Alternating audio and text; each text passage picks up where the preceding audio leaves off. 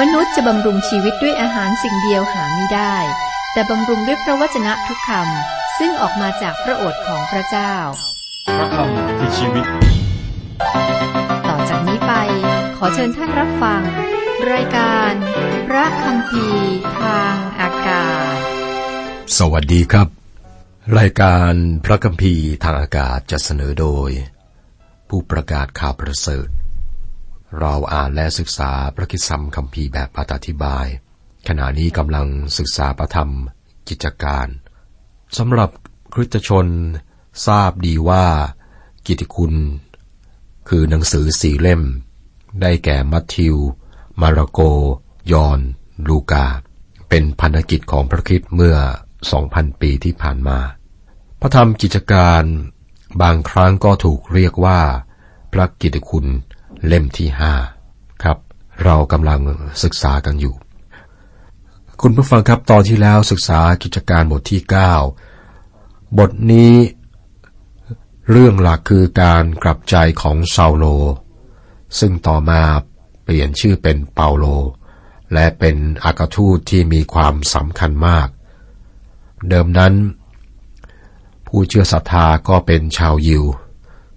ซาโลหรือเปาโลก็เป็นคนยิว และได้รับมอบหมายให้ไปบอกข่าวดีหรือว่ากิตติคุณของพระคริสต์ให้กับคนต่างชาติ สมัยนั้น อาณาจักรโรมันเป็นมหาอำนาจ ก็ไปตามเมืองต่างๆ แว่นแคว้นของ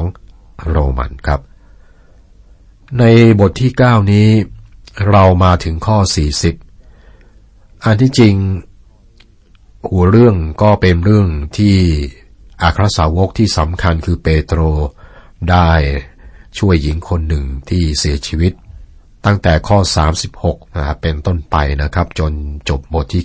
9 เป็นเรื่องของเปโตรกับหญิงคนหนึ่ง ผมจะอ่านข้อ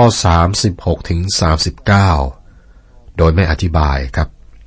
เพราะว่าอธิบายไปแล้ว หลังจากนั้นข้อ 40 เป็นต้นไปก็จะอธิบาย ข้อ 36 ถึง 39 บอกว่า ในเมืองยัฟฟามีหญิงคนหนึ่งเป็นสิทธิ์ชื่อทาบิตา ตามภาษากรีกว่าโดคัส แปลว่าเนื้อสมัน หญิงคนนี้เคยกระทำการอันเป็นคุณประโยชน์และให้ทานมามากแล้ว ระหว่างนั้น หญิงคนนี้ก็ป่วยลงจนถึงแก่ความตาย เขาจึงอาบน้ำศพวางไว้ในห้องชั้นบน เมืองลิดดาอยู่ใกล้กับเมืองยัฟฟา พวกสาวกได้ยินว่า เปโตรอยู่ที่นั่นจึงใช้คนสองคนไปเชิญชวนว่า เชิญมาหาโดยเร็ว ฝ่ายเปโตรจึงลุกขึ้นไปกับเขาเมื่อถึงแล้ว เขาพาท่านขึ้นไปในห้องชั้นบน และบรรดาหญิงไม้ได้ยืนอยู่กับท่าน พากันร้องไห้ และชี้ให้ท่านดูเสื้อผ้าต่างๆ ที่โดคัสทำเมื่อยังมีชีวิตอยู่ ข้อ 40 41 ฝ่ายเปโตรให้คนทั้งปวงออกไปข้างนอก และได้คุกเข่าอธิษฐาน แล้วหันมายังศพนั้นกล่าวว่า ทาบิทาเอ๋ย จงลุกขึ้น ทาบิทาก็ลืมตาเมื่อเห็นเปโตรจึงลุกขึ้นนั่ง ฝ่ายเปโตรยื่นมือออกพยุงเธอขึ้น จึงเรียก วิสุทธชนทั้งหลายกับพวกแม่ไม้เข้ามา แล้วมอบหญิงที่เป็นขึ้นนั้นให้กับเขาทั้งหลาย ครับนี่เป็นตัวอย่างของของประธานที่เป็นหมายสำคัญ ในพระธรรมกิจการมีบันทึกพันธกิจของซิโมนเปโตร ซึ่งเป็นอากาทูต และของเปาโลซึ่งเป็นอากาทูตซีโมนเปโตรรับใช้คนของท่านเองคือคนที่เป็นยิว แต่ท่านก็เป็นผู้ที่เปิดประตูแก่คนต่างชาติซาโลหรือเปาโล แห่งเมืองทาซัสได้กลายเป็นอากาทูตเปาโล และท่านเป็นอากาทูตไปยังคนต่างชาติ ทั้งสองคนได้เรียกคนตายฟื้นขึ้นมาคนหนึ่ง เป็นไปได้ว่าพวกเขาทำให้คนอื่นฟื้นขึ้นมาด้วยนะ แต่บันทึกเหล่านี้มีไว้เพื่อแสดงว่าทั้งสองมีของประทานที่เป็นหมายสำคัญ พวกเขาสามารถทำการอัศจรรย์ วกเขาสามารถรักษาคนเจ็บป่วย เรียกคนตายให้ฟื้น สิ่งเหล่านี้ก็เป็นเครื่องหมาย เป็นหลักฐานของอากาทูต สิ่งเหล่านี้เป็นของประทานของอากาทูต อาจารย์เปาโลบอกว่าอากาทูตเป็นรากฐานของคริสตจักร พวกเขาคือผู้ที่เขียนพันธสัญญาใหม่ ซึ่งใช้สร้างคริสตจักร เวลานี้เราไม่มีของประทานที่เป็นหมายสำคัญ ปัญหาในปัจจุบันคือหลักข้อเชื่อครับ เมื่อสิ้นสุดเวลาของการเขียนพันธสัญญาใหม่ อากาทูตยอนได้เขียนจดหมายฝากของท่าน ให้ระวังผู้ล่อลวงว่า ถ้าผู้ใดมาหาท่านและไม่นำพระโอวาทนี้มาด้วย อย่ารับเขาไว้ในเรือน และอย่าสวัสดีกับเขา เพราะว่าผู้ที่สวัสดี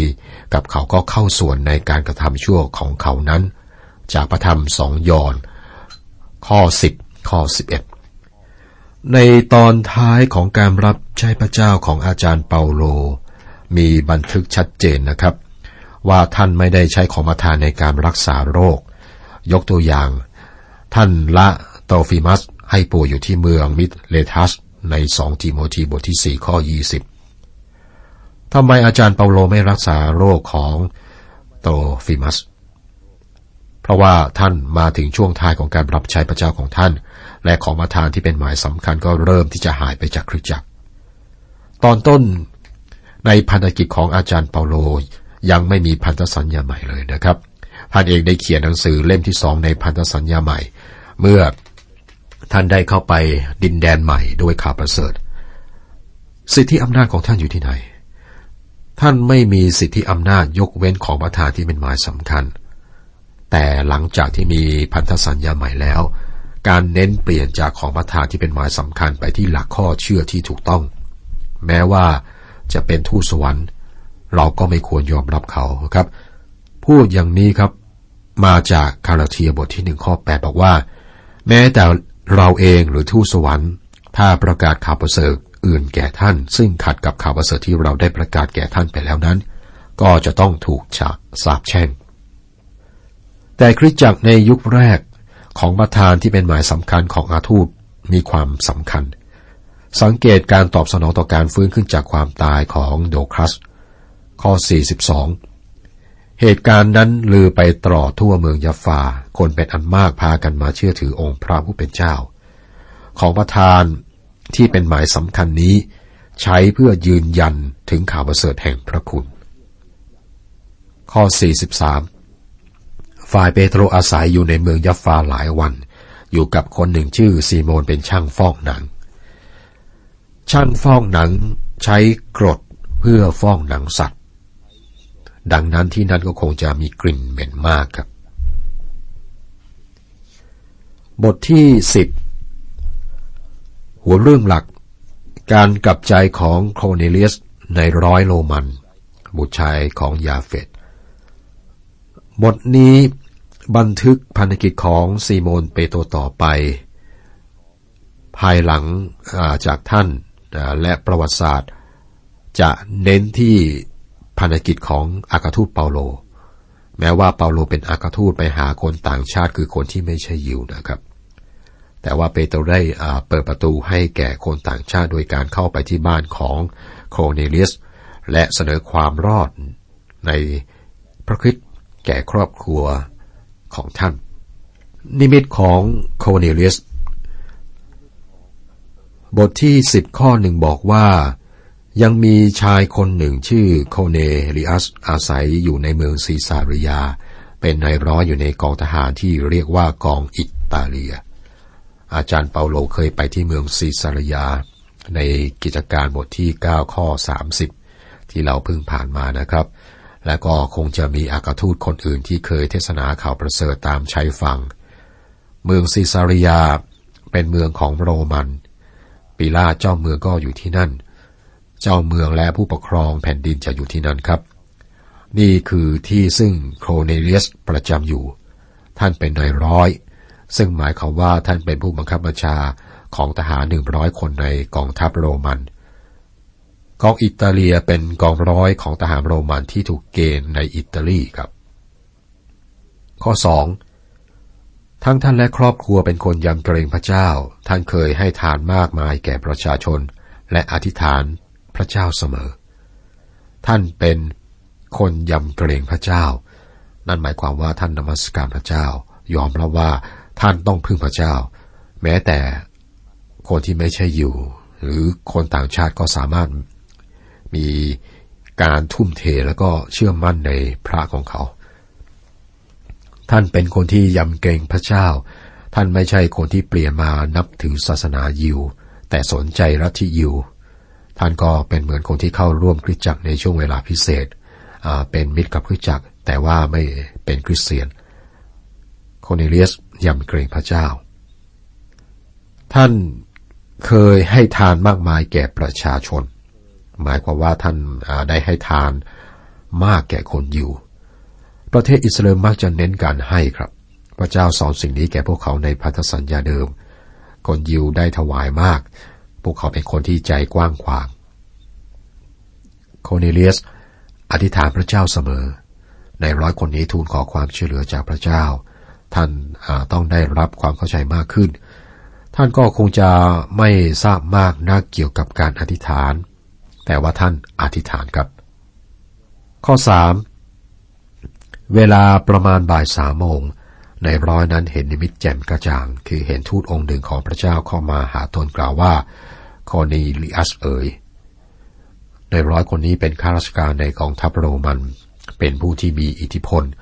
และก็ยังมีอิทธิพลมากในครอบครัวด้วย ท่านเป็นคนดีเมื่อมองจากภายนอก แต่ว่าไม่ได้เป็นคริสเตียน ไม่เคยได้ยินข่าวประเสริฐด้วยซ้ำนะครับ และท่านก็เป็นตัวอย่างของผู้ที่ดำเนินชีวิตตามความเข้าใจที่ท่านได้รับ ในพระธรรมยอห์นบทที่หนึ่งข้อก้าบอกอบอกสิ่งนี้เกี่ยวกับองค์พระคริสต์ว่าทรงเป็นความสว่างแท้ที่ทำให้มนุษย์ทุกคนเห็นความจริงนั้นได้แม้ขณะ นั้นกำลังเข้ามาในโลก ในละคนนี้ก็ไม่ได้พบกับพระคิดหรือมหาพระองค์ แต่ท่านได้ดำเนินชีวิตตามความเข้าใจของท่าน อาจารย์เปาโลบอกถึงผู้ที่ไม่ได้ดำเนินชีวิตตามเข้าใจที่มีว่า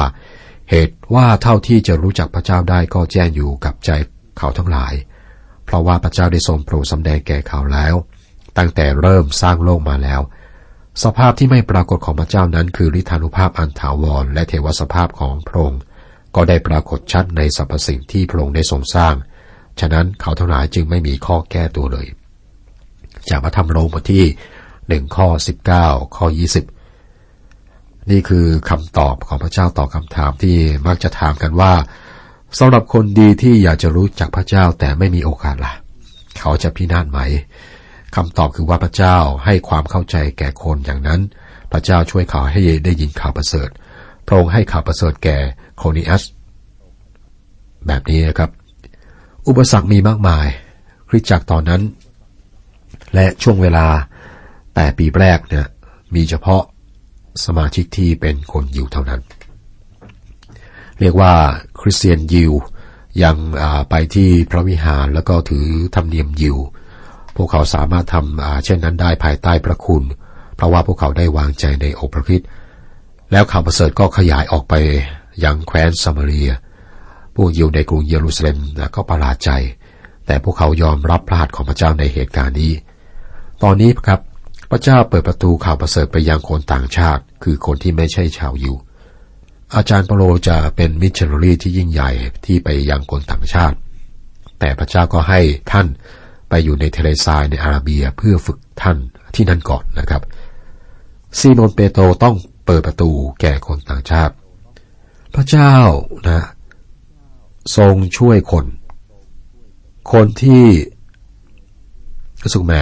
สุดขอบนะพระเจ้าก็มีวิธีการจัดการ พระวิญญาณบริสุทธิ์นำทุกขั้นตอนในการนำข่าวประเสริฐไปยังคนต่างชาติ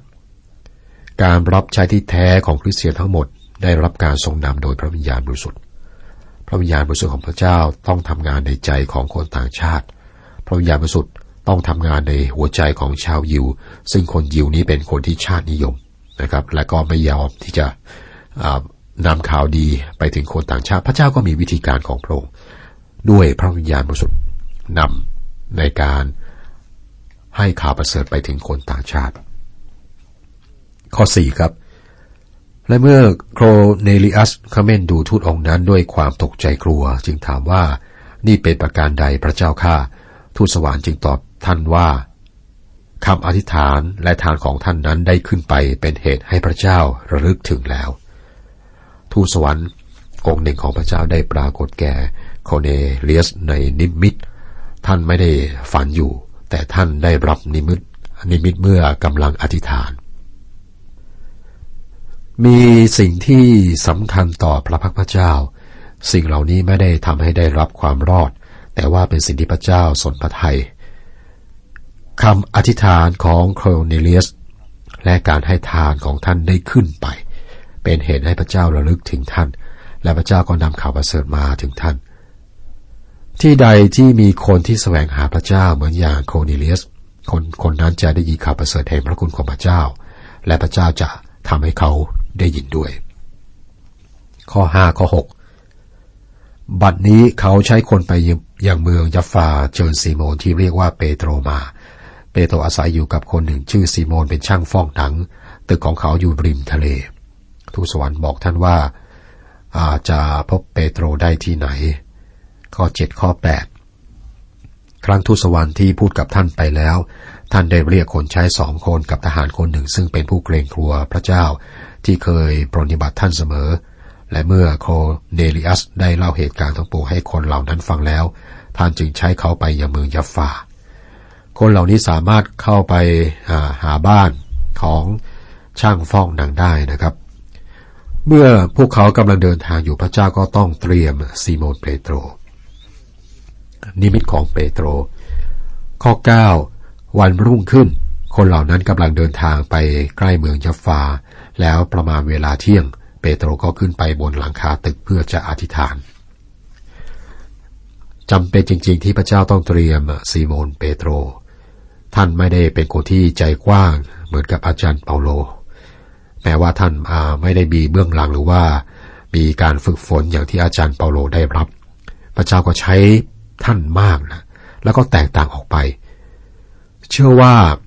มันเป็นความผิดพลาดอย่างยิ่งที่ทุกคนต้องผ่านการสร้างแบบเดียวกัน เพื่อให้พระเจ้าใช้เขานะครับ ข้อ 10ถึง12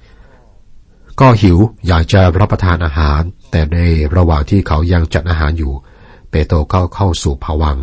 และได้เห็นท้องฟ้าแหวกออกเป็นช่อง มีอะไรอย่างหนึ่งเหมือนผ้าผืนใหญ่ทั้งสี่มุมย่อนลงมาอย่างพื้นโลก ในนั้นมีสัตว์ทุกอย่างคือสัตว์ที่เดิน ที่เลื้อยคลานและที่บิน สังเกตว่ามีสัตว์ต่างๆ นกและแมลงต่างๆ ข้อ 13 14 มีพระสุรเสียงมาแก่ท่านว่าเปโตรเอ๋ย จงลุกขึ้นฆ่ากินเถิด